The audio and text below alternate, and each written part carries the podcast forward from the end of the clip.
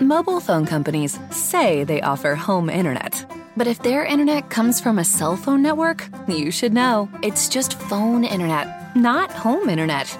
Keep your home up to speed with Cox. Cox internet is faster and has more reliable download speeds than 5G home internet.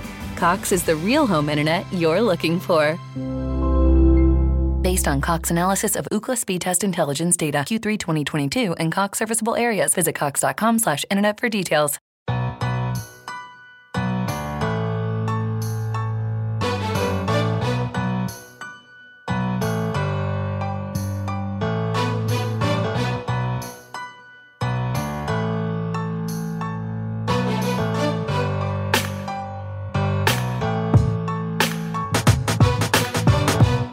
Hello, and welcome back to another episode of the Kingdom Says podcast. I am your host, as always, Garrett Williams, and joining me today, my two usual co-hosts are back with me today. We've always, I like always, got the usual Kyle Henning. Kyle, how are you doing today, sir?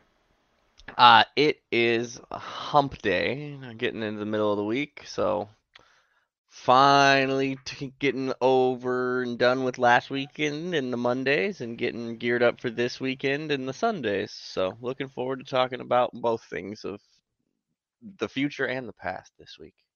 Hell yeah. And then also, of course, making his return after missing last week, Arrowhead Tom is back. Tom, how are you doing today, sir? Oh, I am very happy to be back. I trust me, I much would have uh, rather had preferred to be here last week, but sometimes work runs late and you have to do things that are strange. And uh, yeah, other than that, I'm just really cold. That's think, mostly uh, just your job. yeah, mostly just my job. I think uh, I think hell might have frozen over with all these. You know, Josh Allen is clearly better than Mahomes takes floating around. It's just unusually cold today, so maybe maybe that's what happened. Mm. There was a lot that happened the last time that we talked to you guys. Um, to put it lightly, uh, the Chiefs did fall 24 to 20 to the Bills this past Sunday. Um, to be honest, in my opinion, just a quick quick start off the off the, the rip here. Uh, not the worst loss in the world, you know. Definitely the the secondary went in very banged up into that game against a very explosive offense, obviously one of the best offenses in the league. And we held them to 24 points, which is actually not the worst situation, especially you know all the injuries that we saw. Uh, offensively, it was not like we didn't have things together. We were kind of finding things out uh, a couple times. We were kind of finding our groove. Just didn't really put all the pieces together. Uh, kind of fell asleep a couple times during uh, the end of the half uh, in situations like that. But what are your guys' initial, I guess, takeaways, thoughts, opinions on the game? Uh, look, we could do another full-on breakdown of this game like you've listened to the other 86 podcasts that have done episodes from Sunday to when this comes out on Thursday. That doesn't really do you guys any good. You guys have heard all this stuff already for the most part. Um, the overall takeaways from me on this are really simple. They played well enough to win a game. They didn't make enough plays at the end of the day to do so. They were in that in position to win that game with a bunch of rookies and a bunch of guys playing snaps they don't traditionally get. And if I would have asked you that question six weeks ago, if this team would have been exiting that game with the record they currently have, with the players that they've had throughout this this this span, you guys would all would have taken it. So, um, there's things to learn from that game. Of you've listened to if you've listened to any of the press conference this week from the players, specifically Travis and Patrick, specifically today. Um, Patrick was very matter of fact with I think he was asked if they were going to be focused or not for this game coming up because with the bye coming up after or whatnot. And he said, We just lost. They better be. Uh, if that gives you any idea of where his mindset and mentality is. And if that's the, where his head is, you know that's where their head is because they go as he goes at this point. So they've got things to learn. They've got things to work on. They are nowhere near perfect, but that was too. that was a good football game. Oh my God. I know they've been hard to come by this year where you put two teams on each side of the field and they both actually are decent to watch play football at the same time. But that was what that occurrence. looks like for everybody that forgot because we haven't seen a whole lot of that this season in the NFL, which especially, is especially not in prime bad. time.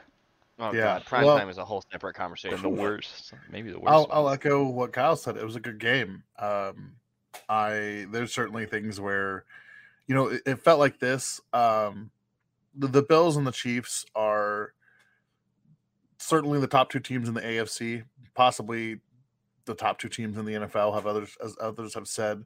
These these are two heavyweights, right? Um, and, and what it comes down to uh, is which team is going to have just you know a couple breaks go their way, and that's what this game did. You know that there are people who are really upset about it, and I'm like, first of all, this is a team that came in and, and pretty much blew the doors off the Chiefs last year around this time. Um, Smash this them game in ended up- prime time. yeah, it, to me it felt like this: the Chiefs had a C plus game, and the Bills probably had a B minus game or a B game. And uh, again, both teams Yeah. had room for improvement and that kind of thing. Like weren't their top, you know, wasn't the AFC or the AFC divisional round? It wasn't that game.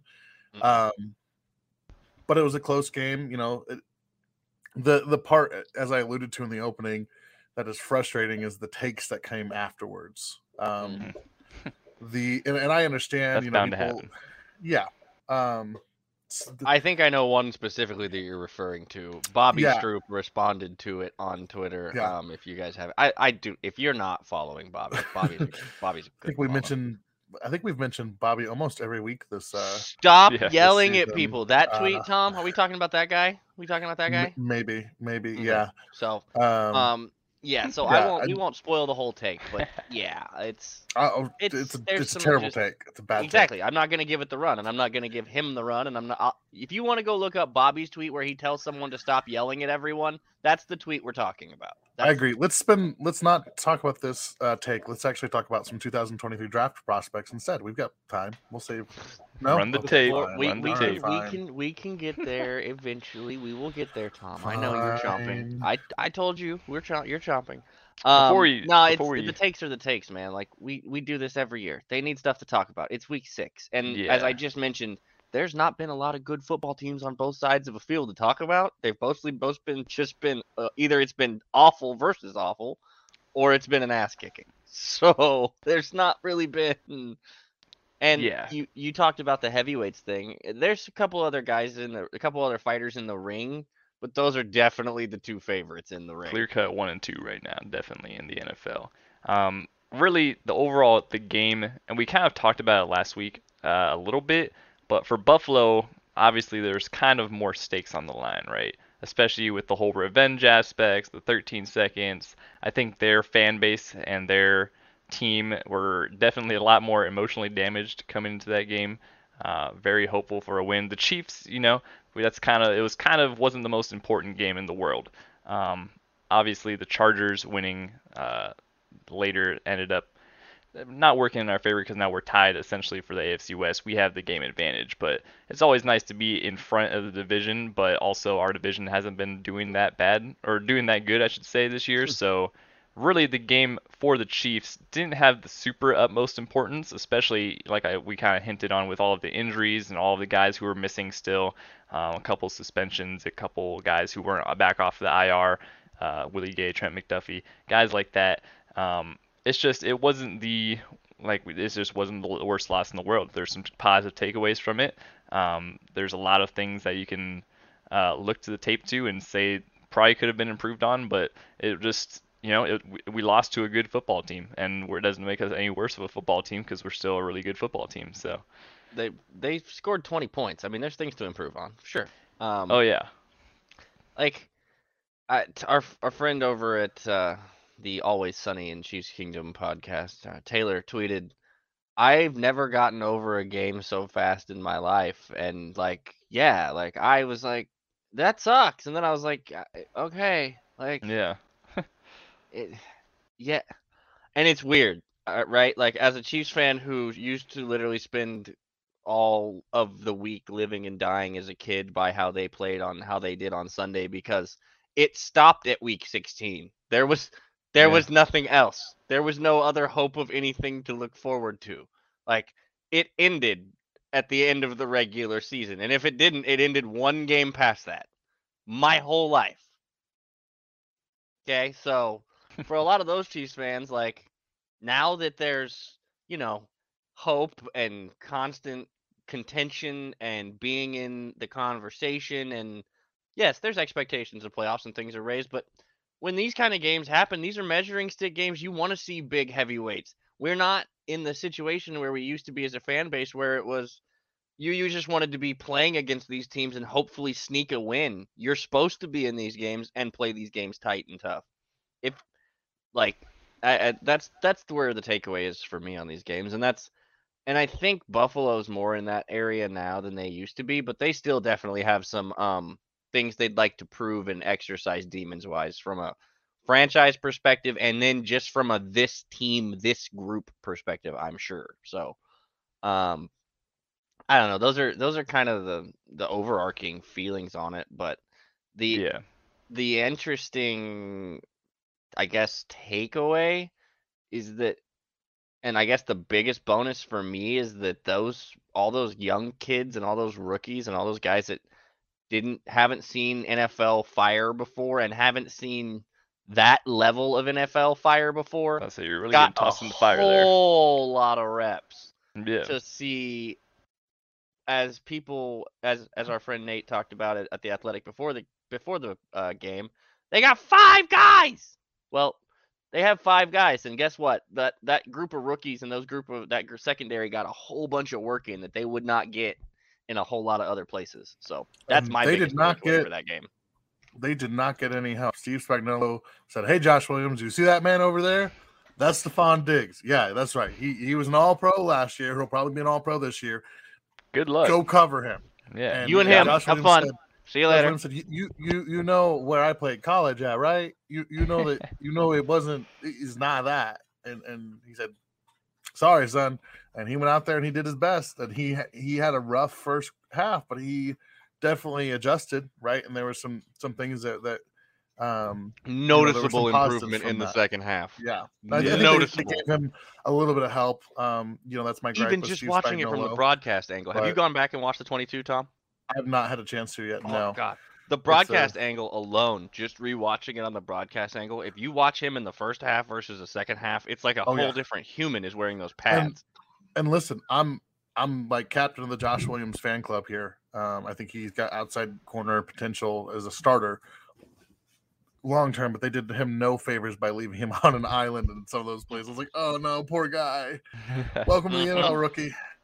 Well, and he a couple of other things was like on a couple of those throws that Diggs made catches on, it was like that was good coverage. Like that I I'm not mad at you for being in coverage there. Like you're in phase, you're there. I one of the pass interference calls I, I I'm like, okay. The refs were not a real factor in this game, which was thank God. Thank you. Thank you God. Like uh, we got good football teams on both sides and an officiating crew that didn't make me want to throw my television set set out of a window. Like that that was a football game that I wanted to watch. That's all I've wanted to see all season. Can we just do that every week? Can we just have that product NFL?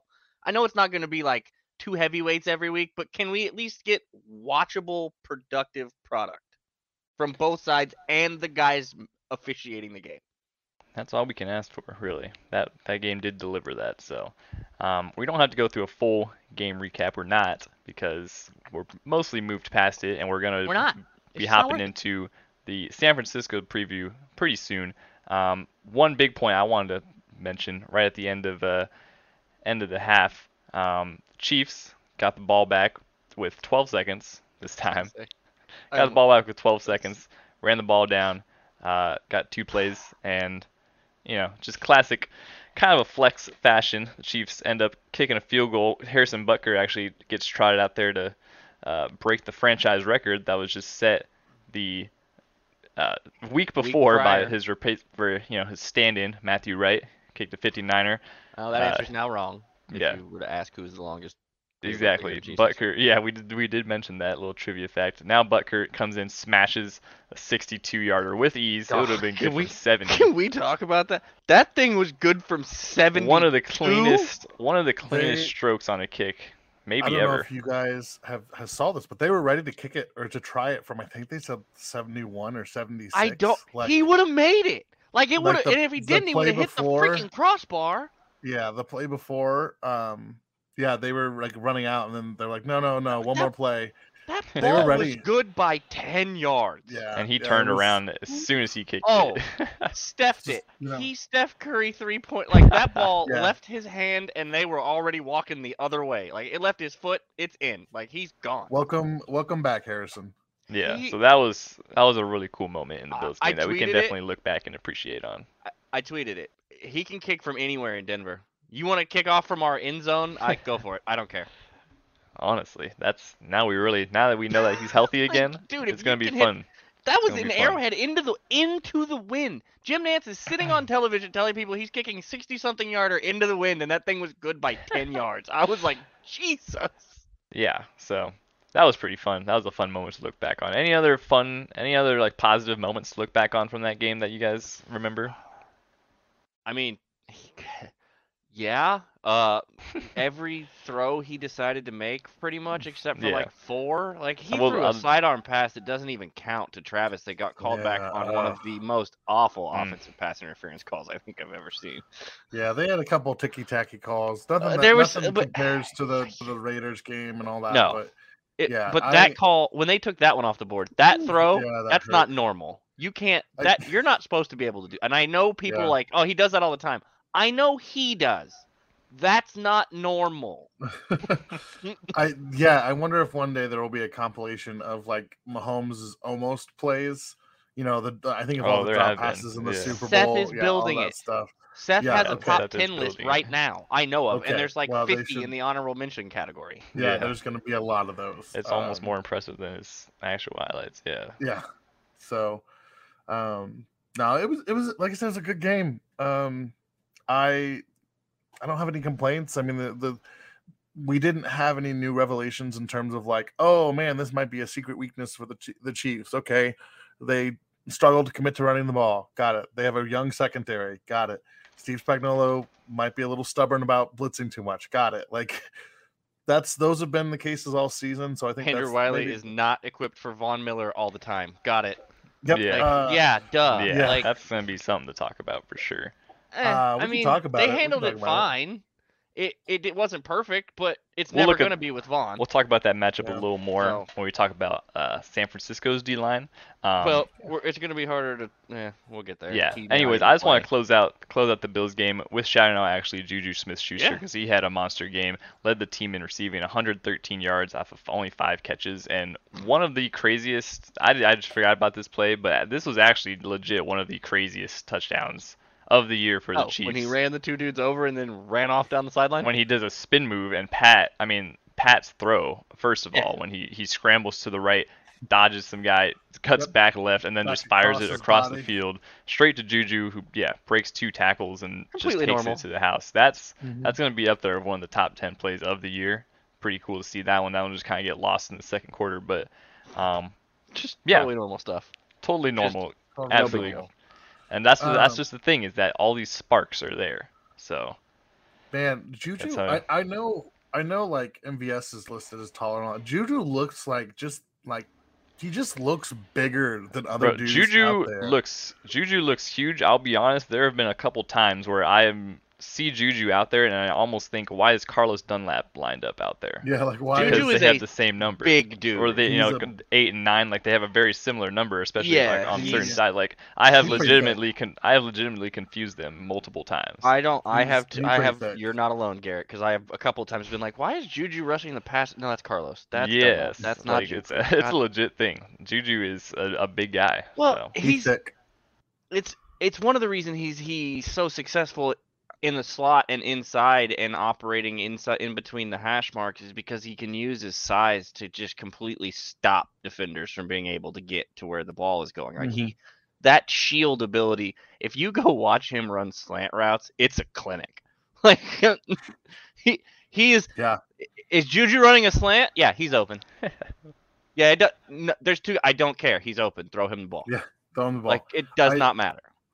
Juju is the one guy I think of this receiving group. We've talked. I've talked about this all year, where I think that you're you kind of going to keep one MVS, Juju, or Mecole, and I'm rooting for Juju. Um, I think although they Mc- keep I will say this: Mecole looked healthier this last game. Mhm. And, he also looked more exciting involved. to see. He look, um, yeah, he looked back. um, and hopefully, because before his little heel injury, he was actually pretty heavily involved, and Mahomes was looking at him a lot, which makes sense. Um, so that mm-hmm. could be something to watch in the next couple weeks, especially. I think this. Uh, we'll get into the the you know matchup here, but I think this 49ers game is kind of a perfect rebound game for Kansas. Cold City. friend alert. Mm. Yeah, this is like Tom said. This actually is a perfect rebound game for the Chiefs. Old I think. Old friend alert. Which one? Which at corner? At corner, oh, yeah. who might not even play at the game because he's eh.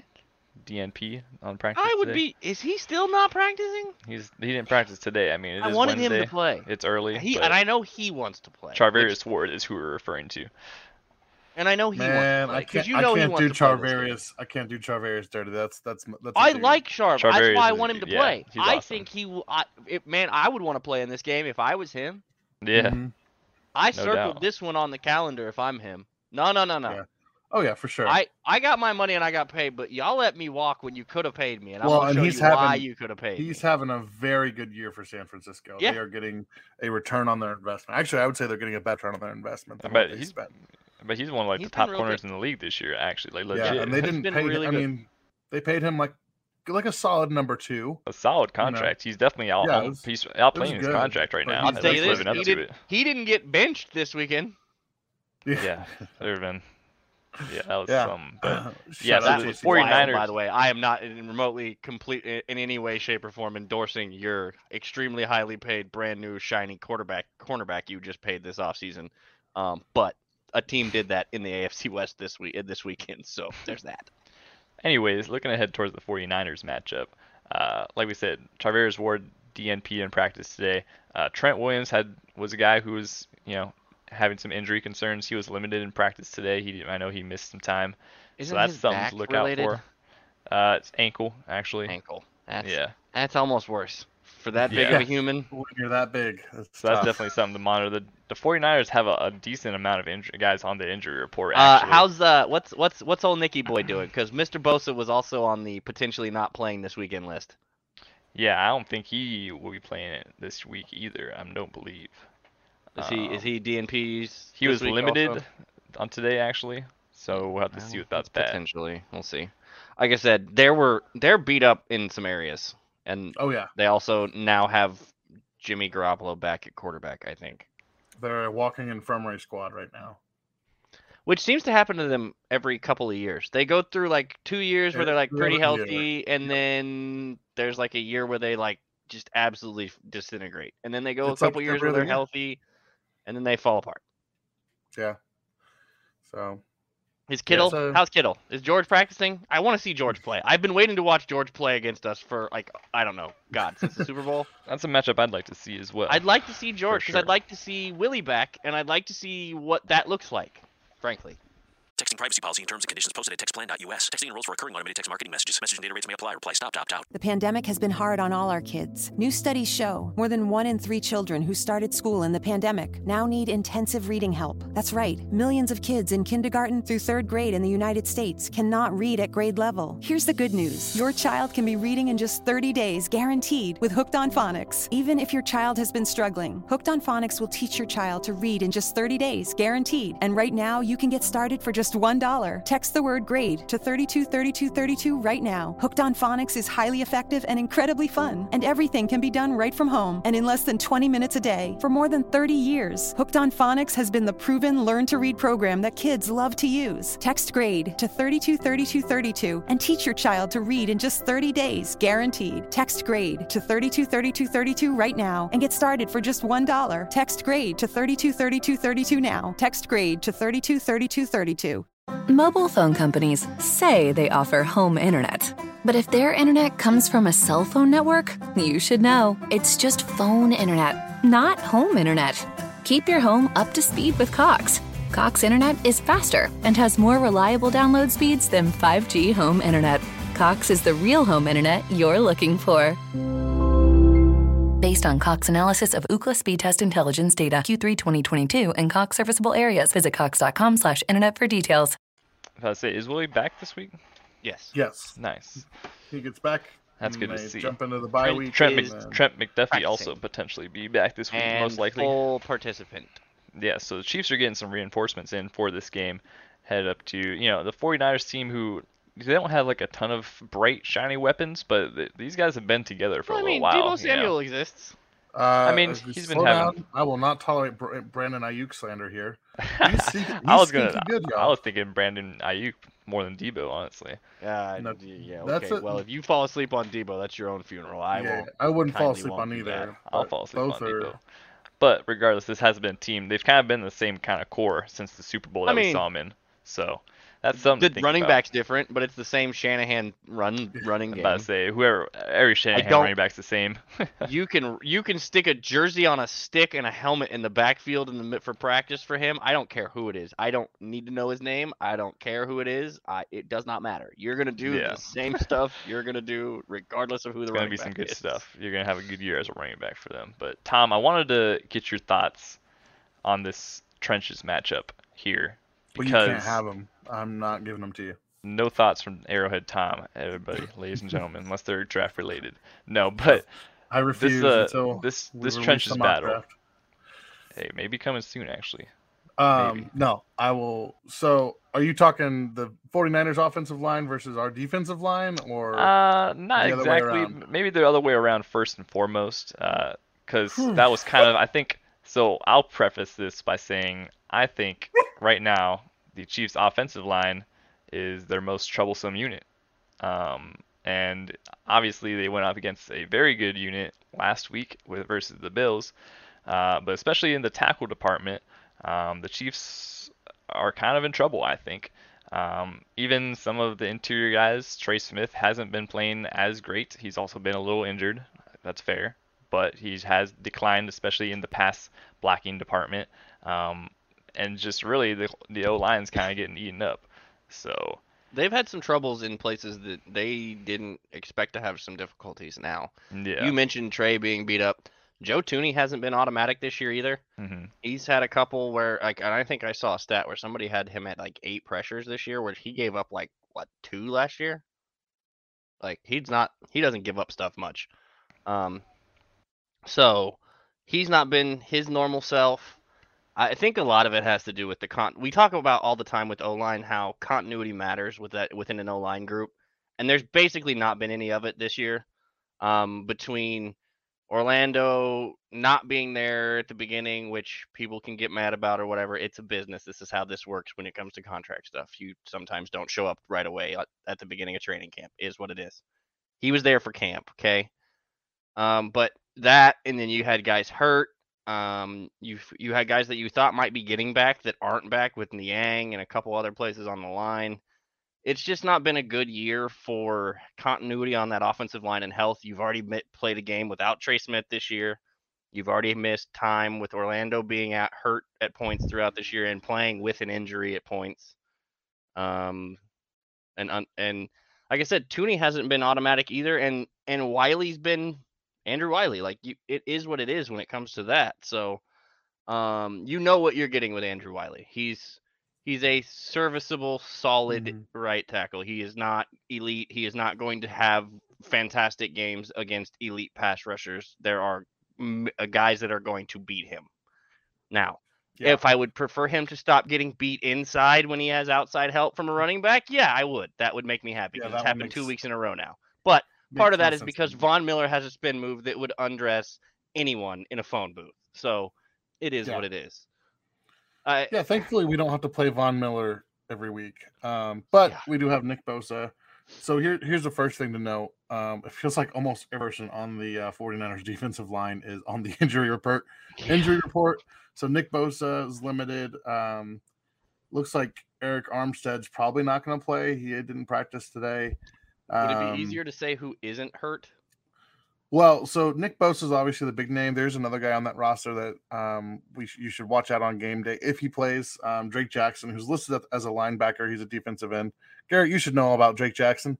He's a USC guy. Um, we talked about him I- on this podcast during draft Yeah. episodes. Good athlete. Yeah. I haven't seen how he's a well he's been great doing this year. Um, He's he's done pretty well. He's got a playing couple well. sacks to his name. I think four and a half now.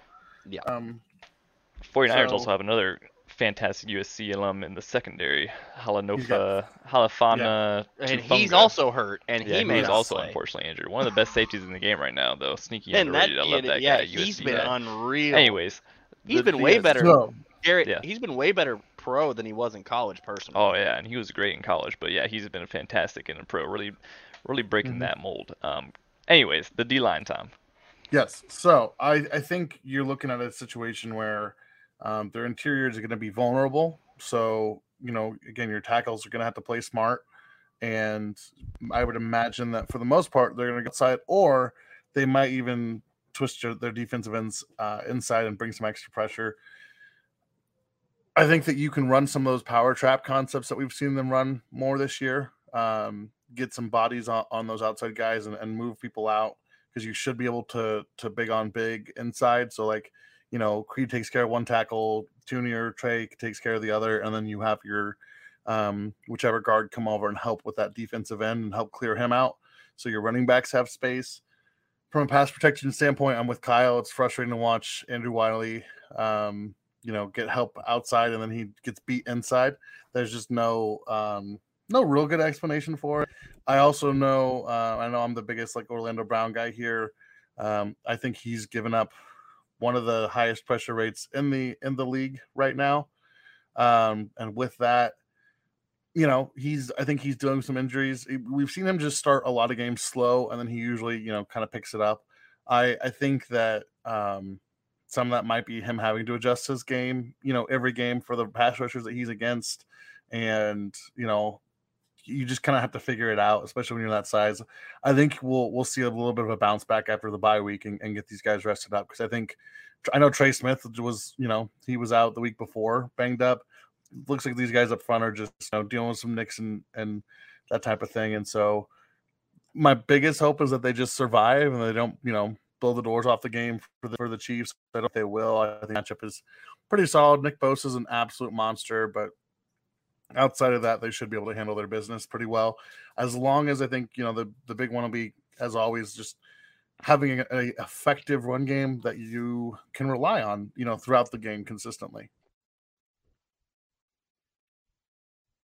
Yeah, that's going to be a huge factor for going into this game. Is can they establish the run and can they get that going, especially versus you know kind of a depleted 49ers defense. So Andy That'll only- today. Yeah, and that'll only play into the you know the pass game. Obviously, you can establish the run. You can open up a couple more of those deep shots. Um, you know, Charvarius Ward not being there potentially would be very big. That would be big. Yeah. Uh, I think another corner or two. I don't know. They have a lot of injuries in the secondary, so Their they have a lot of injuries. Yeah, I don't, the 49ers always just have a bunch of injuries. It's kind of unfortunate for them. Something, something Like I said, it just seems like every couple years they go through this stage where they have like the whole roster gets hurt at once. Yeah. And then and they're kind of going through that this week. So, um, yeah, I think the wide receivers are, are have have a good opportunity to get some more uh, work in. You know, just some easy, nothing, no crazy defenses. Who's the who's the defensive coordinator in? Uh, I in don't San know Fran? who replaced Saleh. That's what I was. Yeah, San Francisco defensive coordinator. I was thinking, uh, no, it's not.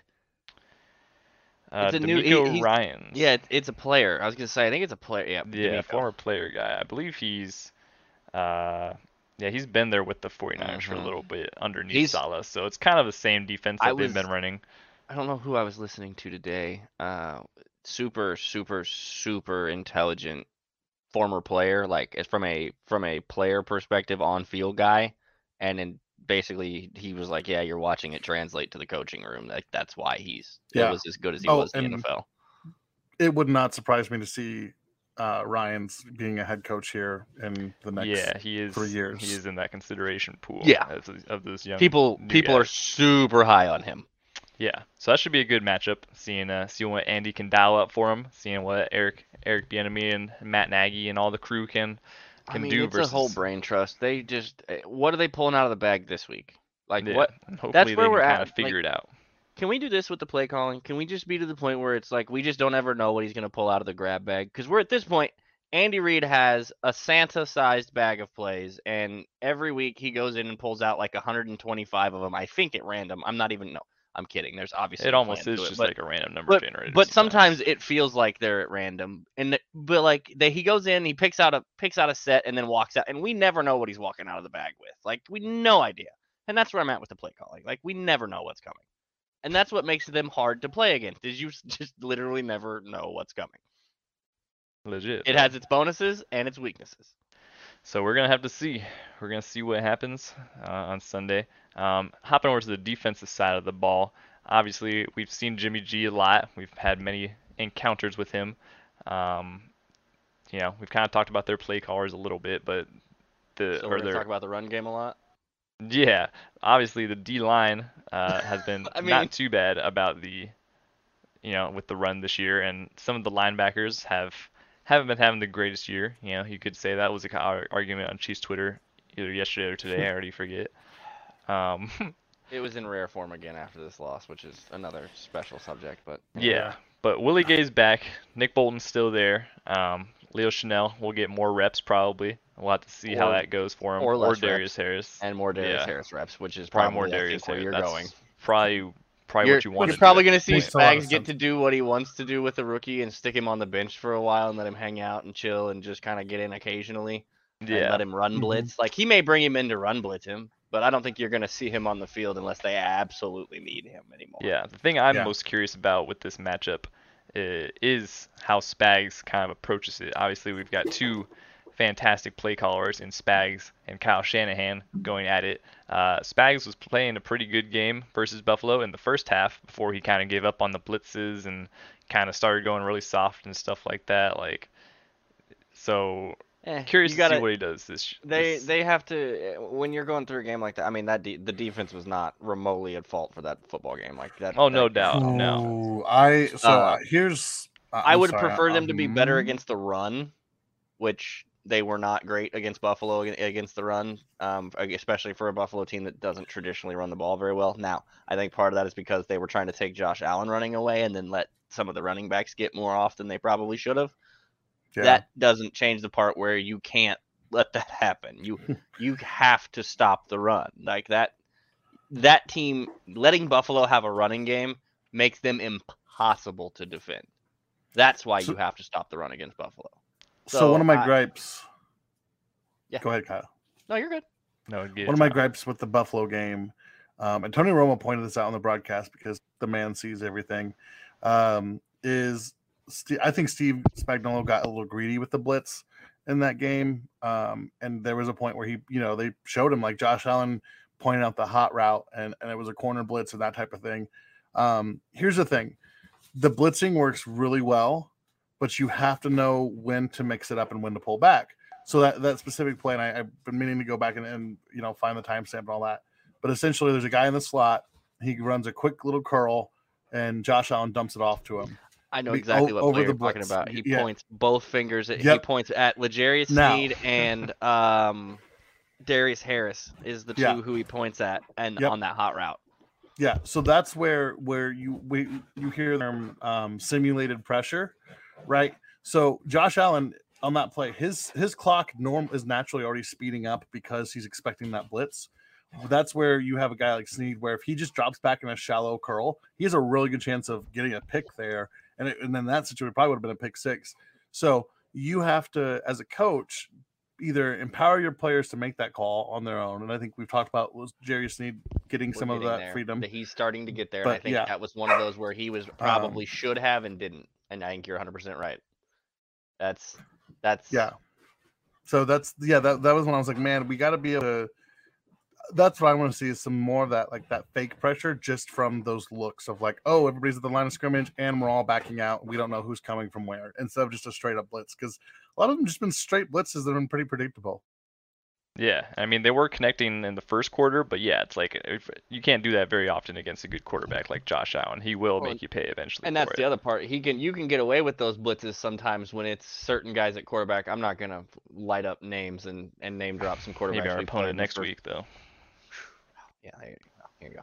So, uh, but you can't do that against aliens like like our quarterback and like Allen and like some of these other guys that are that are able to diagnose your defense at this at the rate they need to to make that ineffective. And even if they don't, some of them are big enough, fast enough, elusive enough, can do weird running in circle drills that no one else on earth has seemed able to be able to figure out how to do as fast as he can do them and make plays. I that is one play in that Bills game where I was positive he was getting sacked three times and was going to get absolutely smoked on one of them. And It always he, happens. he again looked just like a little kid, like having little kids chase their dad around the backyard is what it looked like while he was throwing the football. It was like, are you kid? Those are superhuman athletes, and he's just running around in a circle, and they can't touch him. And I don't get it because they're supposed to be able to kill him. That was that whole play. I don't know, but Yeah, to the, to the point one. of of the original, it's like I I guess Tom, where are you at from from that point, from that perspective of I just I'm not I'm not there. I'm not there with this with the defense on the on the straight blitzes and Spags not using his his scheme adjustment. I know they're young and I know they're rookies and that's probably why he wasn't mixing up as much of that fake and simulated pressures as you would normally get mm-hmm. in that That is Buffalo fair. game. But like man, but fair. do it with them so that even if it does go wrong, okay, so what? I you get I- you have to go up there this week and answer the questions about how you got hand the Bills hung 40 on you because the rookies screwed some stuff up. Okay, great. It sucks. I have a love hate like a love hate relationship with Steve Spagnuolo and his scheme because there's a lot of things I'm like that shouldn't work and it works, and then there's a lot of things I'm like that's not gonna work and it doesn't work. Um, his blitzing is like go back to what Bill Belichick said, which is Steve Spagnuolo is gonna blitz you, and for whatever reason you don't know why he's he probably doesn't even know why he's blitzing you. Um, which again to some extent, blitz heavy schemes can work. Now, like Kyle said, what we've seen, and this is what worked well against Mahomes, is you know, you have those two safety looks, and, and that's where you think about the, the big plays the Chiefs have given up this year. It's when we've had these young guys in single coverage against, I don't know, all pro receivers. The Chiefs have done terrible at defending number one receivers all year because they're they're giving up terrible matchups. So what we see in the NFL, and I was I was listening to um, I want to say it was the Athletic Football Show. They were talking about kind of this return of the cover two. Uh, because players are so much more athletic, and, and and it's really a response to Patrick Mahomes. You know, you're seeing more two high safety sets, and Mhm. you know, letting your front seven be athletic and run around and close those gaps. So with that, um, I. I I, I want to see the Chiefs have some more of those looks when they're playing guys like Josh Allen. Um, the single high stuff is just so risky, um, you know, to give up the big plays, and especially when you're running blitz heavy. So again, I'm not a defensive coordinator in the NFL. Steve Spagnuolo probably knows will probably forget more about football than I will ever know in a single given day. Um, but one of the tendencies that he very very much parallels uh, Andy Reid, and like they both have really strong tendencies, and they struggle to mix in tendency breakers. For Steve Spagnuolo, it is that simulated pressure. It's that being okay with playing in a two high set. Um, and Well, and we've seen him do that some too. That's the part for me that's weird is like, and I know it's probably when he trusted guys more, but he Mhm. and and and the freelancing stuff that he let guys do because we just talked about it with Sneed there. That's and Mhm. we've talked about it on this podcast. That's a guy that's got to be able to make that call where. If Yeah. Josh Allen walks over and fucking points at the two of you in your face and says, Yeah. "If that's the Maybe Maybe hot back route, off. yeah, like hot right, hot route. You need to drop you- into a curl. Yeah, maybe somebody, gotta zone recognize even if that. you let even if you let the other guy go and don't even check it to the rest of the defense, you just check it out yourself there, and Yeah. that's an okay checkout. That's okay, and you have to Yeah. be able to have the freedom to make that because we talk about it on the freedom on the other side of the ball with the wide receivers when it comes to making adjustments to routes, when it comes to what coverages they see or where the defender sits in a zone or where the spot is. Like those things all happen on the offensive side of the ball it also happens on the defensive side of the ball. This is the other side of that coin, and that's the Mhm. next step this defense has to take to be effective. Yeah. For me, and, and it- yeah, some of that comes with experience, and but again, I think that there's some system tweaks um, that can happen, and, and I also will say I think that Steve Spagnuolo knows that this is a defense that's young and rebuilding, and, and so I think he's maybe handy handcuffing himself a little bit too much um, in terms of limiting. You know, like we said, That's limiting what we're doing is go, maybe more than to go too crazy. Yeah. yeah some of the more complex concepts or the more because those simulated pressures those you know mix up zone things those are hard to to execute at a high level uh and, and it's hard to get that through in, in the nfl but And I think that's, what we like, see That's and i think mentioned earlier. also having willie gay back will be huge because that that type Then we of can stop right talking there, about Nick Bolton's deficiencies that we've Yeah. known he's we've known he's had since before he was drafted. yeah about that? because when you have that when you have willie gay there then it's a simple hey willie go slide over there so josh allen can't dump it off you know for two yards and, and get eight out of it I, and then you can I have understand. L'Jarius Sneed blow someone up. Right. Like, I look, we had him on the show literally last week. Last Yeah, we are episode. just throwing I shots. love Zach. we love Zach. We are, we love Zach. He's right about his analysis. yeah, It's also not news. Like that's my part of this thing. Like we're I think the run game of it is news, but not well, the pass coverage. uh, not really because he didn't do well at disengaging. He did well from as far as maybe standing up Mm. in the hole some last year, but he was not elite at disengaging from blocks a ton either. Like it's He's been just- a thing that was been he's talked about not- for a while. I think it's he's- very accurate. He's not attacking attacking the I holes. think well, and I think part of that is because he doesn't have his normal workhorse on his other half on his right hand side that he's used to stand having stand there in this defense. When It's- Willie it's Gay is out, he looks different because he doesn't have the same guy next to him, and that's not a knock on Darius Harris. But Darius Harris, as we talked about earlier on this podcast, like two episodes ago, is not Willie Gay. Like he'll be fine, but it's not the same thing. So, to that point, yes, Willie Gay in coverage is one of the better linebackers in the NFL. Nick Bolton is one of the not better linebackers in coverage in the NFL. They've never wanted him to be that guy. They've he's been the, he's the run and hit guy. That is his job. He he gets that defense in order, and, and I totally agree. I saw Zach's thread, and um, I, I'm a thousand percent agree. Like, yeah, he's and he's small, and he's not going to get around those guards. There's not a, there's not a line a lot of linebackers that can that just plow through those. So, Um, those guards are like six six, three hundred yeah. something pounds now, do you want him to do better? Yeah. And do you hope that he grows into those? Yeah, I think that he will. Um, but in those run situations, that's where you have a guy like Leo Chenal, right? The guy who likes to eat glass, where you send him in, and then you know Nick is supposed to be behind him cleaning it up. Doesn't always work out that way, but that's the idea. And then same thing with coverage. So I I'm okay um with like with his deficiencies as long as like um Mobile phone companies say they offer home internet. But if their internet comes from a cell phone network, you should know. It's just phone internet, not home internet. Keep your home up to speed with Cox. Cox internet is faster and has more reliable download speeds than 5G home internet. Cox is the real home internet you're looking for. Based on Cox analysis of Ookla speed test intelligence data Q3 2022 and Cox serviceable areas, visit cox.com/internet for details. yeah, as long as he's got the supporting cast around him. I mean, he he what he does well, he does really well, and you you can scheme around that and you can play around that, and I think that he he'll grow into learning some more of those um, things. Also, the Bills' offensive line pretty good. Yeah, and Yeah, we also Bill's do this pretty with. good. I swear to God, we we I, we just walk around repeating ourselves. I swear on here Yeah. sometimes. I know we I know the name of the network is Say It Again, but sometimes it's ridiculous. Hey guys, guess what? We do this over and over and over again,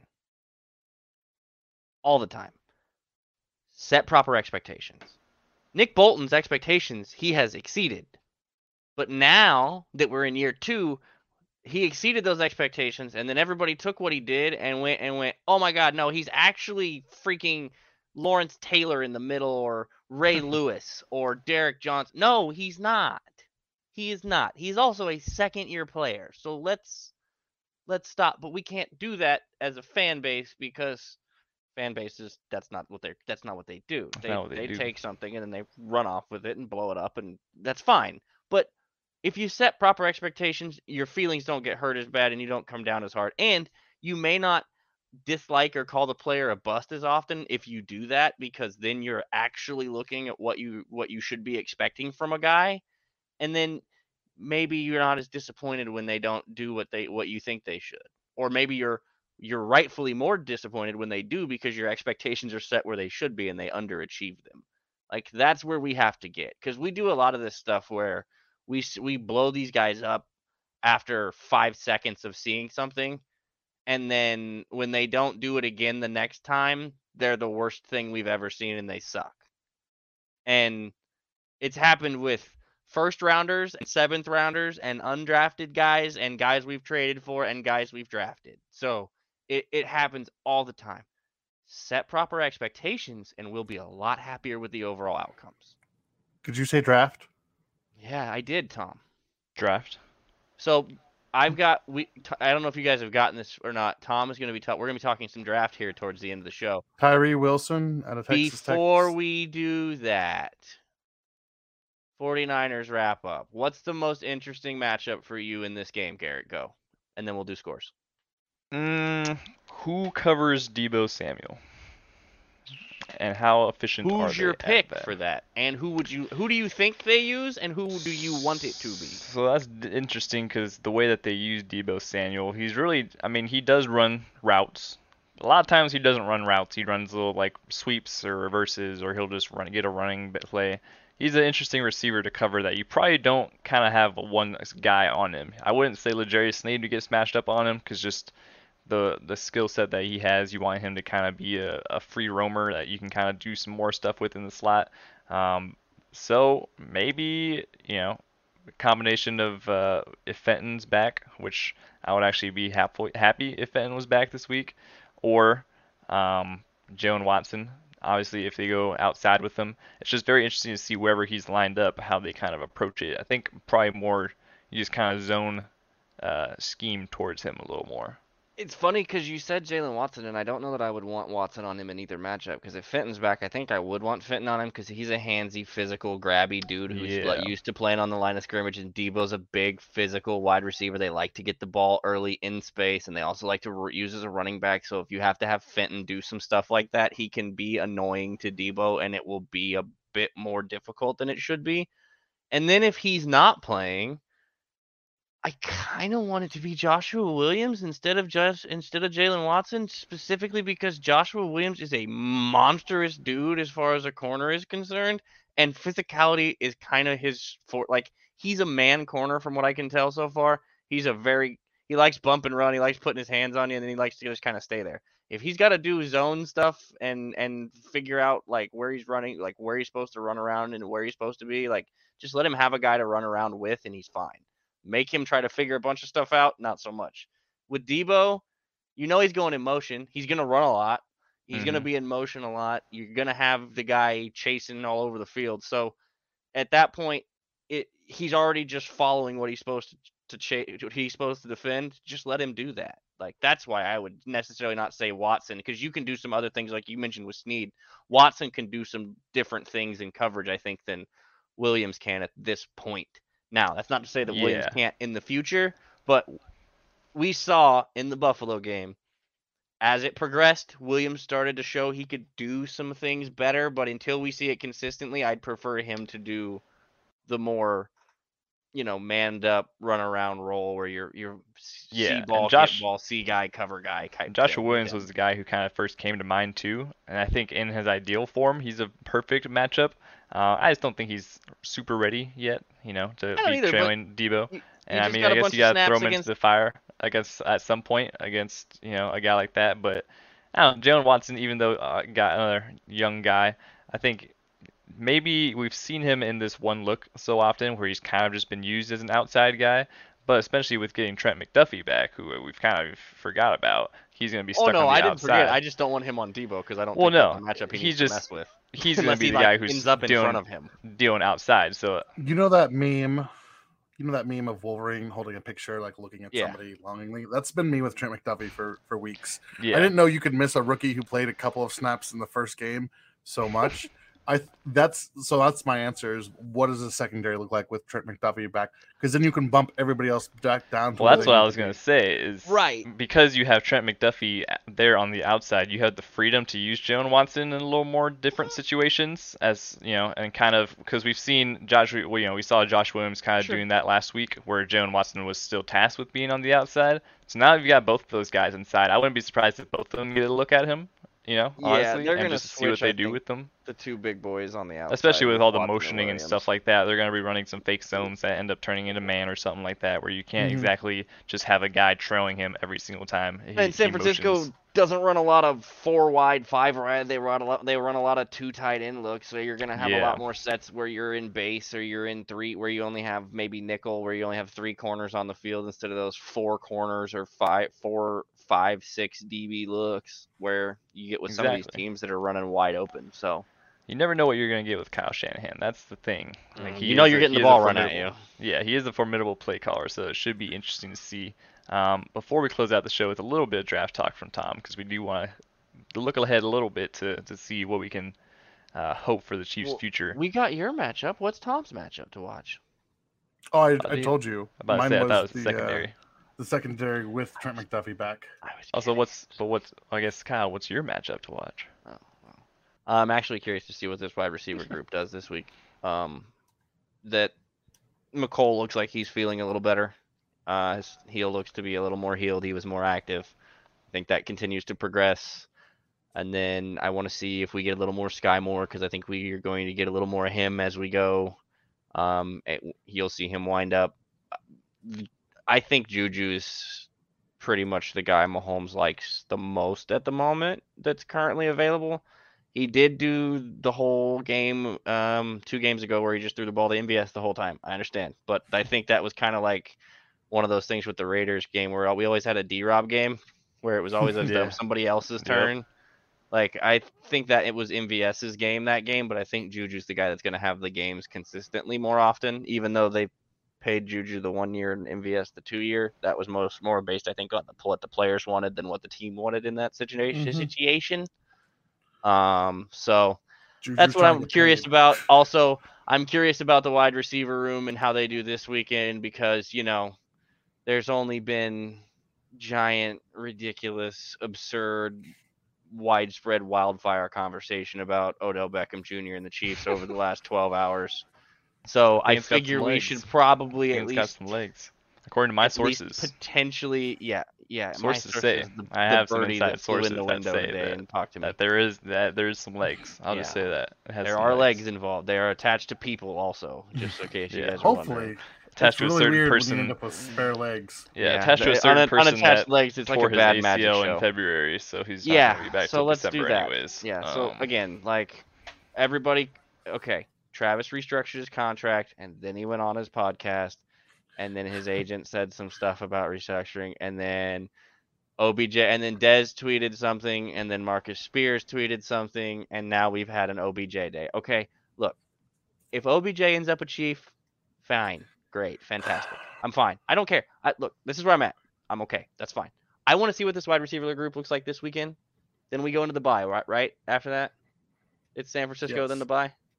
So and Yeah. accordingly, see what it looks to like this weekend, and then if they don't like what they see this weekend, and they want to try to do that and have him at least come in now to start learning the playbook and getting involved mentally and whatnot, even while he's still finishing his physically uh, tune himself up plan, fine, knock yourselves out. I'd prefer you go do something else, but if that's what you're gonna do, go ahead, go do it. Ooh, you would prefer? Okay, all right. Oh, hold on. Um, um. I'd prefer okay, they do so something I've on the said, defensive side of the I- football. I want an offensive I- tackle. Now hold on. I You're not gonna mm, go get an offensive tackle in the middle of the season. Who are you gonna get? Give me the offensive tackle. Bro, don't make me think that hard. Just make it uh, conjure up just in make midair. it happen. Just make it Um, happen, bro. I don't I don't n- get paid to make that decision. I just want Like I'm trying to look for it to happen. realistic trade targets. There's a It's not- couple. it's not I don't even know. I don't just I haven't this played year's first. Well, that's the thing. I haven't played first. Madden this year, so I actually don't know like who Huh. good right it's not You're doing worth yourself a favor. You're doing yourself a favor, Garrett. I Um, just don't know all the right tackles right now. I'm sorry. I have said for a couple weeks said this direct podcast. I didn't want you guys. Sometimes I know that occasionally I have a take that is somewhat spicy. Spicy? I think we've talked about this before show. um, before the show, or I've tweeted about it. Something. I'm a big fan of the idea of Odell in this offense because Mahomes needs somebody who can beat man press and who can improvise, and those are Odell's strengths. All right. And I've said before, I have said this on the on the podcast. The Chiefs wide receiver room does not have a true alpha.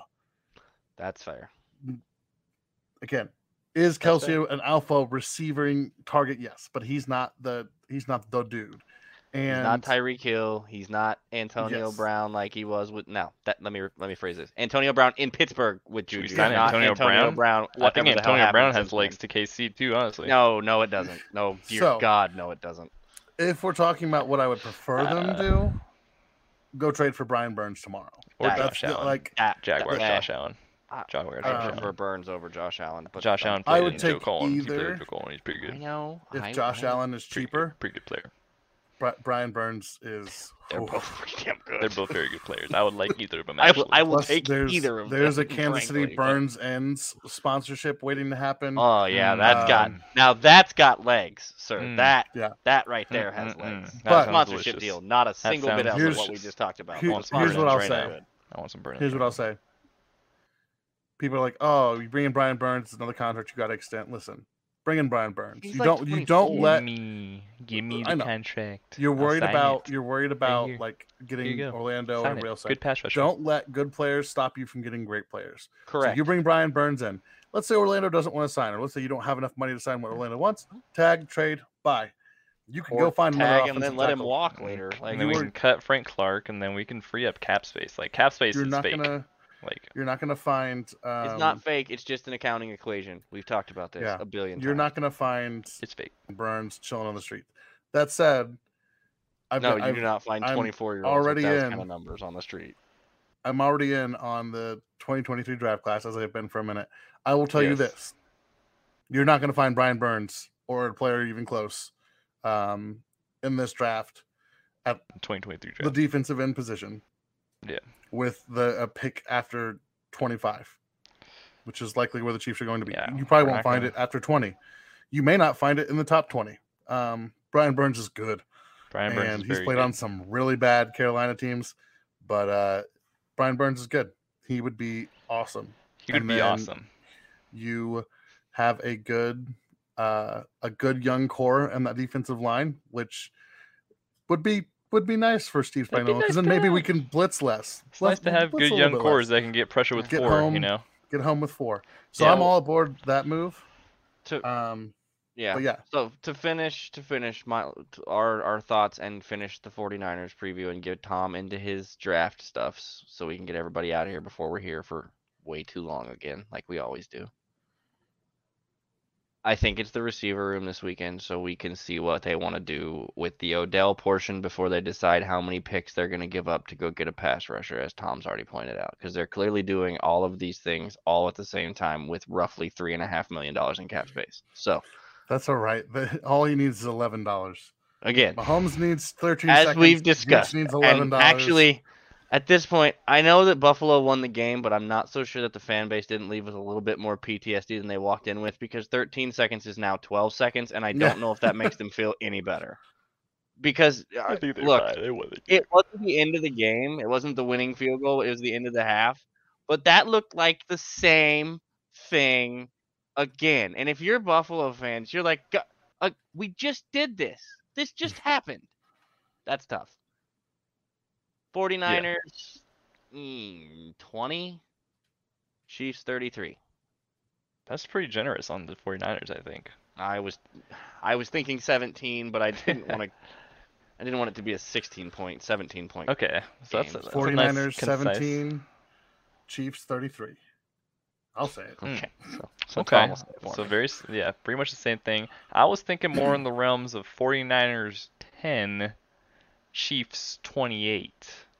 Ooh, statement game. Little little yeah, little just a lower little, numbers on both just a sides. little they run the shot. ball a little more just, on our end. just a little nine iron of a game, you know, just a nice We're- but- solid little. So so both teams run the ball a fair amount, Garrett. We're not. I gonna think there's going to be a little bit of Patrick go- running. I don't think crazy? it's going to be any kind of a nuclear game from either team. I think it's just going to be it's a rebound game right before the bye. It should we should pull out not a vanilla offense, but just something easy. Just dial up the easy button, put it in sport mode. We don't got to use the paddle shifters, you know. Just let the car do the work for you. Like you know, you know what I'm If- saying. I'll Like tell you this: if the easy game. 49ers blow up, we have a problem. There will be huge issues. This, yeah, the tone of the next podcast like will sound drastically different if they go out and the Might 49ers whole It'll just be 60 minutes of draft explode. prospect. Yeah. Yeah, so, So, leading alright. into that, Tom, we need Yes. to know about some draft prospects this year. We are obviously going to be coming out uh, with a much larger series, the Kingdom Building series. We'll be returning uh, where Arrowhead Tom here uh, previews, you know, new draft prospects for the upcoming NFL draft. But Tom, as an early little t- tidbit teaser here, as we look ahead towards the, uh, you know, what's what's known as draft season, the end of the college football season slowly approaching. What do we got? Uh, it's always draft season. Well, I mean, it, it depends. What do you want? Um, if we're talking offensive tackle, which I think is the I think more. that's going to be the top of the list next year. I think yeah. it's gonna be pretty pretty close. I think that you, depending on how the Orlando Brown stuff, you know, plays out, um, you might want somebody who And can play both sides. Out. I will tell you, um, I am absolutely love. I'm absolutely in love with Peter Skoronski out of uh, North Northwestern. Um, the man is. I- think we I compared him to Lane Johnson in our uh, our group chat, and that'll probably be my my comp Let's for not him. or- we or- this. You did, sir. I have not Okay, watched this man yet. Okay, I do I not am. know who Peter Um, Skoronski is. He's a tackle out of Northwestern. I knew he that is much. man. He is a he is a fool. He's a dude. Um, I he's really fun to watch. He just like has that old school Mauler mentality, but like as a pass blocker, like he just that's that's the best way I can sum it up. It's like if you you built a Mauler, but he's really good at pass blocking. Um, so now he's probably a top 10 pick. There are some other guys in the in the class that are kind of like fighting for that like second tackle, second tier. Um, Paris Johnson Jr. out of Ohio State is one of them. Um, I'm not the biggest fan of him. Like he, I think he'll be a serviceable left tackle in the NFL. I just think um, when I've watched him, he's just looked a little bit light on his feet. Um, there's, it also depends on how you're looking at like are, if you're looking at a left tackle or right tackle kind of thing. And I think the Chiefs probably want somebody who can do a little bit of both. Um, there's another guy, Brod, uh, Broderick Jones out of Georgia, who's who's a big dude and really athletic. I'm not certain like his draft stock is going to ebb and flow throughout the season. Uh, we'll we'll see where he lands up. Some people say he's o- Can I you know the top offensive tackle. Yes. Should we continue to do this whole, well, we want him to be able to play this side or that side, or should we just get one that's really good at one that position and one that's really good at that position and just leave it the hell alone? Because I know we like to have flexibility and then move around, but do you remember when the right tackle was just a freaking cement wall that we didn't have to friggin' worry about ever? Because I do. That guy was named Nate Schwartz, and for like a couple years, several years, we didn't have to worry about that position at all. And you know what position he played? He played right tackle. He didn't play left tackle and right tackle. He probably could have, but he played right tackle. We did not ever one time talk about him switching over to the left side for Eric Fisher. Yeah. Not once. I'll say to preface preface that preface that um really I think it's just more of we don't know of what the Chiefs will need next year necessarily if the if we'll be re-signing Orlando if not I personally think that really left tackle should be of utmost need. I don't think Orlando Brown's going to be our left tackle for a long term unless he drastically turns around by the end of the season or takes a very generous pay cut. Uh, right tackle wise, we have some development in the in the wings. We have Lucas Niang who, you know, could come and develop as a right tackle of the future. We don't want him at Twitter left. told me he sucks and he's not going to be good and he's too injured and Um, he's not going to be around for anything. I'm- so he's I'm out. out on Niang. I, I, yeah, I'm out on Oh, him. I Tom's just out on think with Niang, too. injuries. You gotta durability or availability is your best ability. Two Mhm. two tackles to watch. These are maybe day two or into round one guys. Um, Anton Harrison out of Oklahoma. He's I think he's a uh, pretty much a slam dunk right tackle. You know, going to be big dude, plays with power. Uh, actually, plays with power in the run game. Pass blocking, he doesn't have a lot of punch in his hands, and we want to see more of that. But he's shown some good development. Um, and then, of course, can't mention um, or can't go without mentioning the BYU tackle Blake Freeland. You know, because it's the Reed team. BYU and BYU. Yep. tackle. Yep. Um, I Got think it, he'd check. be a, he's a more, um, more like technique sound guy. Moves around pretty well. Um, and then defensive end, we talked about that. Obviously, like I told you, we're not going to find, you know, a um, Brian Burns type just hanging So we should out. probably just trade for Brian Burns, honestly. Um, if, if that's an option, yeah, I'd give up. That is the I'd option. give up a, we a healthy amount.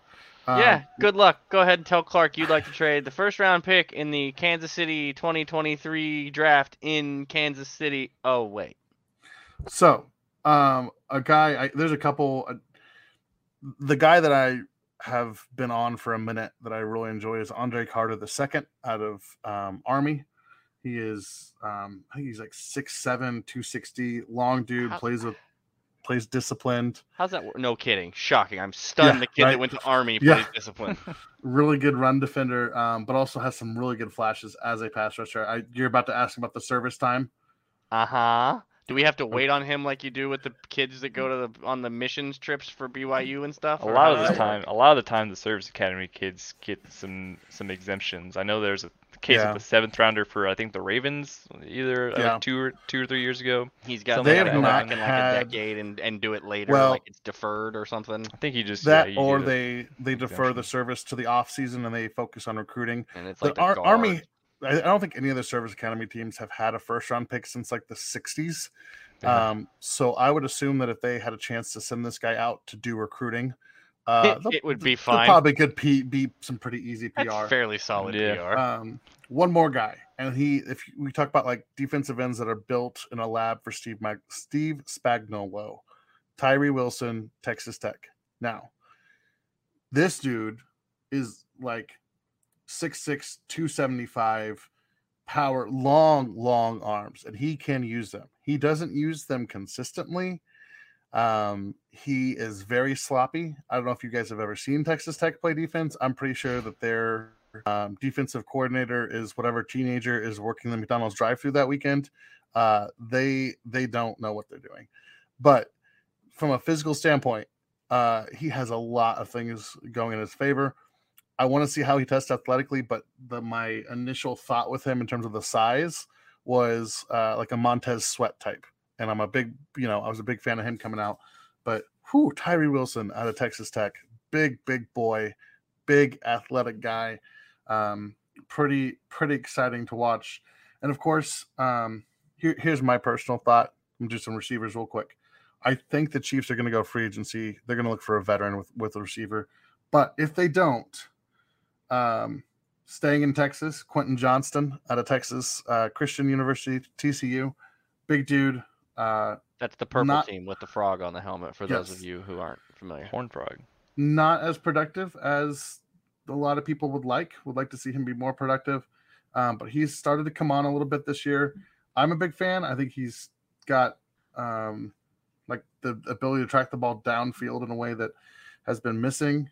Uh, defense, and then um, I just started his tape, and he we'll see where he goes. This wide receiver class is weird. There, again, just like the Chiefs room, there's not really a true alpha right now. But uh, Kayshon Booty, Boutte, Booty, Boutte out of uh, uh, LSU has some physical tools that are really interesting, and LSU's kind of a weird program right now, and it's hard to evaluate yeah, because. Brian Kelly's there. Yeah, but you watch him play and you go, "Is that Ja'Marr?" Sh-? Oh no, never mind, because he's I think he's also wearing uh, number one. The so, same number. Yeah. Yeah. Um, Uh, Well- so be interesting to see how he play how it plays out for him. But I I isn't there like a kid at. Ohio State? I know Harrison Jr. is next year. Jackson Jaxon Smith-Njigba, who I think yeah. was better than the Wasn't other two that came out. entering this college season the Yeah. touted guy because of he was everybody's like he's better than everybody else they had, and those dudes were insane. Yeah, he Speaking of- looked really good when there were three other first round picks on that roster taking attention away from him. Um, he's been a little disappointing on his own. Um, I, I think that there might just be the growing pains of like, hey, your offense isn't like super, super stacked now. Um, I still think he's a good player. I think he's a starter. I am con- this might be more of a slot exclusive guy. Um, Are you sure he's not a victim of the guy behind him just stealing his shine a little bit because the kid that's behind him is also an alien? Because Marvin Harrison is that the third or is that the junior? Which one is that? Whichever one of Yeah. them it is. I think it's the second one. It's the junior. The kid's a Yeah. freak, which means guess what? He's gonna steal some targets from the Njigba. Now, there's Yeah. plenty of footballs to go around at Ohio State, so Njigba should still be putting up numbers. But yeah, I just Yeah. was curious. Actually, what I really wanted to ask you about, and I know people are gonna be like, "What? Why? Why are we talking about tight ends? We have 87 of them. Why are we? Why are we talking about tight ends?" Oh, Um, it's because we don't have a whole lot of tight ends that look different. A lot of the tight ends we have are do a lot of the same things. We've not had a Blake Bell for like six weeks now. How's everybody enjoyed that? Not much fun, right? Not enjoying the not blocking thing in the run game Mm-hmm. as much. Not enjoying the uh, intermittent ability. Like they QB sneak Noah Gray and it worked. That's fine. It also didn't look nearly as convincing as it does when Blake does it because Blake's, you know, six six and 260 or whatever it is. I know there's a guy I like um, personally because he goes to the, a university I'm really a big fan of. Um, but what this tight end class because I know I know there's a bunch of dudes over the next like two or three years in the tight end pool that are like, oh my god, that dude's an alien. There's a, there's like three of them at Georgia. Notre Dame has a couple. I think USC has one or two.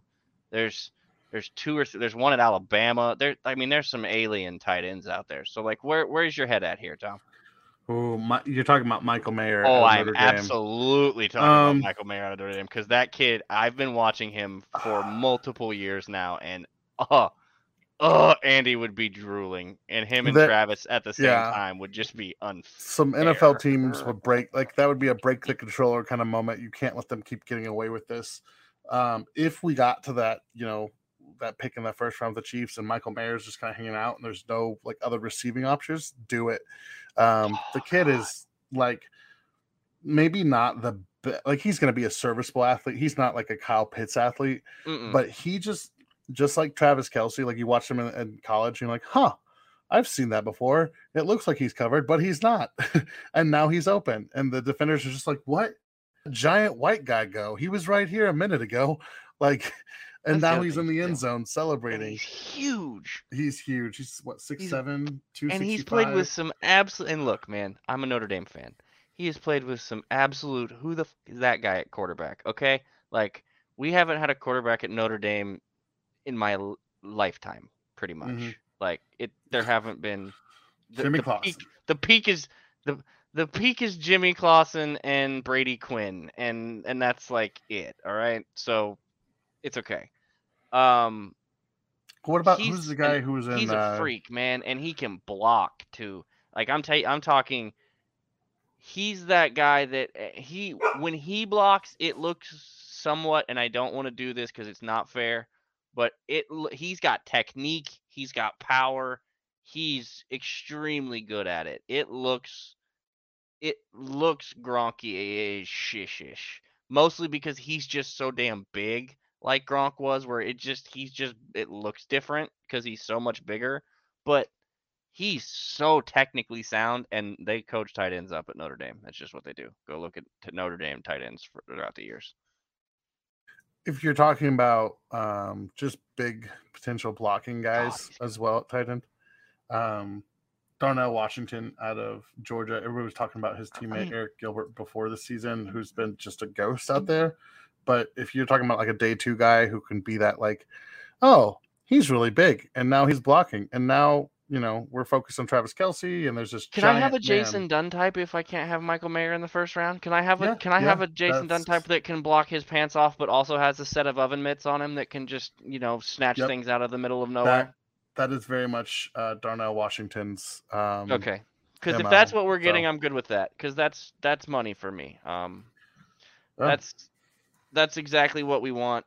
That's that's the kind like if I can't if he doesn't you know find his way to 28 30 which I would be incredibly happy if he found his way down the draft board but I don't I just can't see that happening he's too much of like and for me he's tight end one by the way like I'm not oh yeah, yeah. I By don't far. even think it's really a question. Um, now, like I said, there's also a couple. The kid from Georgia next year, is am I right? Is he next year? Bowers Uh, or the other one? yeah, it yeah, yeah, the yeah. other one. Yeah, him. yeah. No, there's a couple That- of Georgia guys. So I was- I Woo! to take a They but have yeah. some. I looked at that Georgia tight end room and I was like, there are three dudes in here that are definitely going to be playing on Sunday somewhere for somebody. Like, there's just. What is that? What is in the? What are you guys feeding them? Where do you get these guys? Yeah. So um, who's your? Well, you did a mock on the on the website, or you put a couple. I'm sorry, you put a mock out on. Did you put it out on Twitter? You put it out, It didn't was you? on Twitter. Yep. Okay. Walk me through your thoughts on that in a, in a little bit of a slow, broke down fashion, so we can, and then we'll and then we'll get out of here. Yeah, so let me pull it up. Um, and I, I wrote out all my thoughts on it. So um, that was a draft where um, let's say it's pretty realistic. Quentin Johnston, um, I was between him and you know um, Broderick Jones, who's a tackle, and then Andre Carter, who we talked about. Um, I just felt like Johnston was the higher ceiling player of the three, and in this scenario, like I don't have free agency. I don't know what the Chiefs did to, get a receiver, so I'm assuming they still need one. So that was our first pick at 28. Um, Zach Harrison, an edge out of Ohio State, who I'm a big fan of, bigger player. Um, might be an outside linebacker, more two point stance guy, but I think he's got some juice, and and he, um, you know, was in a in a program with guys like and all that stuff. It's Three there of, of good pass rushers. Um, and then Zacch Pickens out of South Carolina, who's one of my like, uh, like he's gonna be a sneaky good player in, um, in the NFL. He he reminds me a little bit of Derrick Nnadi coming out. Like he's like, you shouldn't be a nose tackle, but you kind of are a nose tackle. Um, and I don't know. I I, just I, in terms of value for the pick there, I was excited about him. Um, Dontayvion Wicks out of Virginia, another wide receiver. So we're double dipping there just because, uh, again, the Chiefs got to figure something out. Uh, Wicks is a, a size guy who's got some downfield speed. I really like his uh, ability to track the ball down the field and um, had a really productive um, sophomore year. So excited about that. Uh, Ryan Hayes is finally the tackle that I ended up taking out of Michigan. A guy who's more technique than athletic ability, and, and I thought could, you know, yeah, could work out. I'm and- and- kidding. I'm kidding. yeah. I'm kidding. We don't Yeah, scout yeah. helmets. We don't Yeah, scout I know. Um, then we went Chase Brown out of Illinois as a running back. Uh, I think he's a guy who's been really productive this this year and uh, has some skill as a receiver. If you are hearing that growling noise in the background, that's my cat warding off Scout. they are not getting along. So It's all right. Mine, Um, mine, mine, mine has joined us as well, but he's not making any noise right now. He's just got his head on my keyboard, Yeah. so it's fine. Um, then so uh, I guess, yeah. I guess shortly, uh, the the bottom end of that draft is gonna get a little wonky Special teams. we're we're we're late rounders, and yeah, and guess I can't what? Say that one kid's name. yeah, Brett's gonna throw a dart at somebody that we have no idea and have never heard of before that we take in the fifth round, and then is gonna play snaps because that's what he does. So, oh yeah, I, I forgot to tell you. Did Did you see it was Fire Brett Veach season on Twitter at some point this week too? Yeah, like I said, Chief Twitter rare form. Anyway, uh, we're not even gonna touch that because it's not worth giving it that much daylight.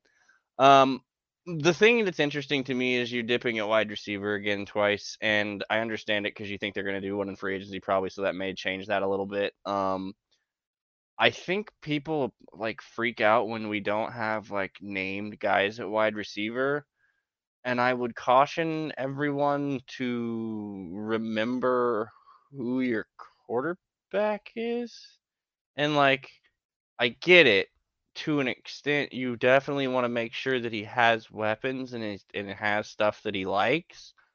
But they may not be names to you, but if it works for him, it works. We saw that for like 20 years in New England where everybody was like, who are those dudes that Tom Brady's throwing the ball to? And then they went out and hung like 40,000, 4,000 yards on you and like 40 touchdowns. And you're like, oh crap, what happened?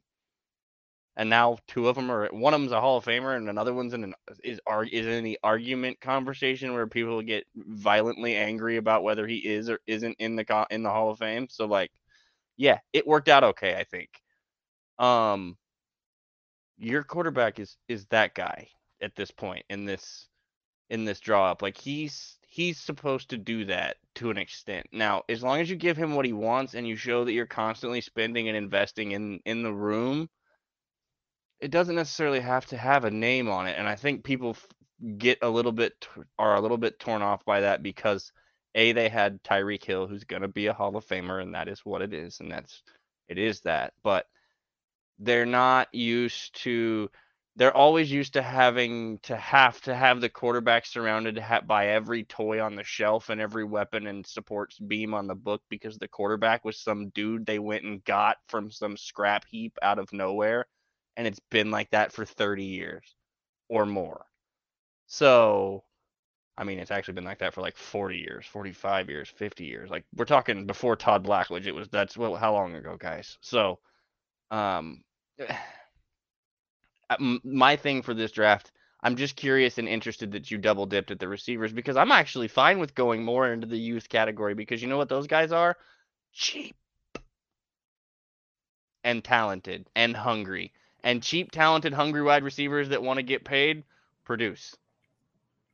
Well, and, and to your point, Patrick Mahomes will make you look good. Albert Wilson got. I love things- Albert Wilson, but Albert Wilson got a Yeah. fat check for Week 17 against the Denver Yep. Broncos. Okay, Yeah, we are not. Nobody, nobody, including Albert Wilson, is confused about what Albert Wilson got that contract for. yeah, Nobody. and he will make you look good. You just got to have the Oh chemistry with him, And have the Albert reps Wilson's in there. Fine. He just ain't ever So- looked like that again, has he? Nope. Yep, never looked that good in his life again. So I, again, it's about that chemistry. So getting some young guys in here to build that chemistry long term with Mahomes would be uh, pretty huge for this team's growth and development. So um, again, I expect a, a veteran to kind of in Kansas City, like they're looking for that true alpha. It's hard to find that as a rookie, but uh, you know, finding someone who can who can step in and build some rapport with Mahomes long term would be great.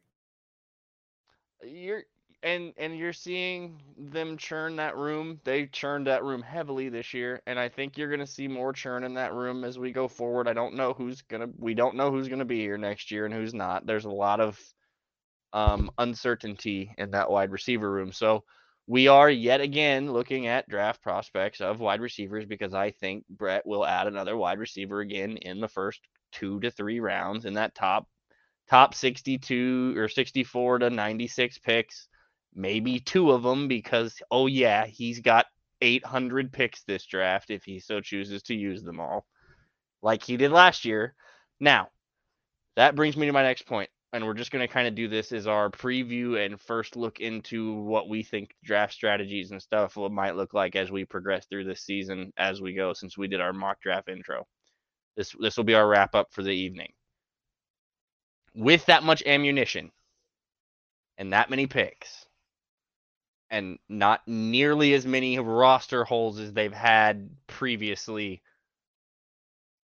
are we going to see the return of our friend the high stakes poker player blackjack wheeler dealer Brett Veach are we going to see the phone lines open up and the trade calls start spinning and all of a sudden well, you know, you picked, you know, 28 to 32. Just kidding. You're drafting 14th and you drafted who? Whoa, whoa, whoa. What was that guy? Who's that guy? How'd they get that guy? are, are we, I- especially because this one's in Kansas City at the sta- at the station? Like, we live in a reality. And this is i'm just going to say this. If eric there's going to be a lot of head coach openings around the nfl please, if God, eric let that Bieniemy gets one of those Please let If him have a he gets just one of so we can those- shut up and see if he can actually do it. At this point, I don't care if he does. Ah, or see, I was- I I just want to see if he can do it. i didn't want to bring it up just because we can't get into that right now we're already almost an hour and a half in we live in a, in a world where there's realistically the chiefs could end up with three third picks this year and they already have That's- a ton of picks that's three in the top, and now it's not 96 exactly because It- the third round has the comp picks, which extend out to like a hundred and some, like in the in the late, 116 hundreds or ish? 120s. Yeah. it's some early hundred-ish, I think. So Yeah. Yeah. But yeah, you you live in that world where they could end up with three third round picks um, on top of an extra sixth. I think they've got an extra fourth coming. They've just got a lot of picks this don't year. they have an so additional second somewhere? They have 12 picks. I know they they have have 12. a, I don't think they've got an extra second. I think they've got an extra. They've got an Actually, extra. I know they have- third, Yep, f- I think they've got an extra fourth and Well, maybe an extra. Maybe They, they have the Poles pick. They Yeah, have the which is Poles extra pick, third. the third, and then they have the sixth from the Dolphins, the fourth from the Dolphins. It's a fourth. Let me look There's here. a lot of picks, folks, and I mean a They lot a of. they have a round one, they have a round two, they have a round three, a round three. Yep, two fourths, one from the Tyreek Hill, a fifth, two sixths, one from the Yep. round hill, and then a round, and then they might end up with three round seven picks. And, and- um, yeah, and has that does that have the comp picks factored in?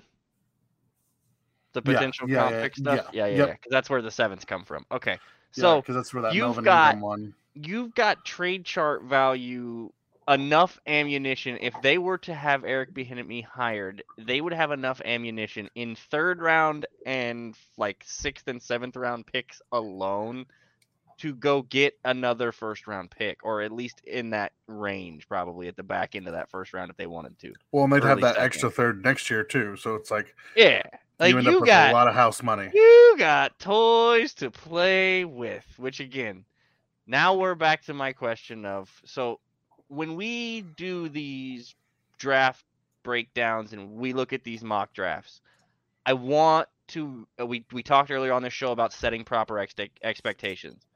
I want to try to get as close to setting the proper expectations for what we think we should expect as a thought process going forward. And I'm of the opinion that this year we're going to get auctioneer, blackjack dealer, wild and style and wheeling dealing Brett Veach. Like we're we're at the trader table at the stock market as the bell rings and he's ready to make some things happen. And Clark is like, Yeah, I mean you filled most of the holes last year. Go get what you need let's go get some more stuff. Yep, I think that's what we're going to see. Is this is this is the 2018 season parallel, and then get ready for an off season where they go and get a guy like Frank Clark and you know Sammy Watkins and those like final pieces. and they'd like to and they'd like this one to end better than 18 did because they changed the defensive coordinator who doesn't make them look god awful all the time. which I'm not a. I wouldn't be afraid if they coordinators, but that's not a conversation we're going going to get into. Nowhere. That So- that man is not leaving unless he chooses to. Yeah. Anyways, tell you that right now. um, if you guys haven't noticed, our uh, other co-host Garrett got sucked into the internet void. We've been, so um, you know, just hanging out with with Adam. that, I'm sure he's upset that he missed all the draft talk. I'm sure he's devastated, frankly. Um, with that with that wrap though, Tom, give me your dream guy at the Chiefs pick-ish range that you would like to fill the one hole with if you could just pick one that ha- that you had fall there. That's re- not not like oh my god this guy's knowing number one overall, but I would love him to fall to 28 because that's dumb. Somebody that's in that range area as of right now. This will change 75 million times between now and when we do this thing in April or March or whatever it is. Whenever the NFL draft takes over, the NFL takes over another piece of the calendar while not playing football. Um, who's your guy? Um, I think my flavor of the week is Tyree Wilson, who we talked about out of Texas uh, 'Kay. Tech. Last time the Chiefs drafted someone from Texas Tech, it worked out pretty well. So Yeah, he, You know. I, God, eh, the name is just escaping me, but it's it seems like you're right. I just I'll I'll the audience will have to fact check you on that one. But uh, with that, guys, um, follow us on our socials, all of our socials. Um, Kingdom Says Pod on Twitter, Facebook, and Instagram. Uh, myself at Kathan16, Tom at Arrowhead Tom, as Garrett mentioned earlier, and and Garrett at Garrett720. Um, is it underscore or is it? I always do this, This with is- his handle. this is the hold on live. It's Garrett right seven I was right. I knew I was right. I do this Mm. every time where I always pretend to put an underscore in because I put underscores on all kinds of stuff and he doesn't. But I just assume he did That's- it that's for some reason. So follow everybody on our socials. Uh, Garrett's obviously much better at wrapping episodes than we are because he does it all the time. Um, with that, guys, 49ers on Sunday, and then we are going to have some extra content stuff for you over the next couple of weeks because it's the bye week. So we'll have some fun stuff, and maybe we'll actually uh, get into a giveaway for the first time this season. So, like, rate, subscribe, follow us. Have a good night, y'all. Mobile phone companies say they offer home internet. But if their internet comes from a cell phone network, you should know. It's just phone internet, not home internet. Keep your home up to speed with Cox. Cox internet is faster and has more reliable download speeds than 5G home internet. Cox is the real home internet you're looking for. Based on Cox analysis of Ookla speed test intelligence data Q3 2022 and Cox serviceable areas, visit cox.com/internet for details.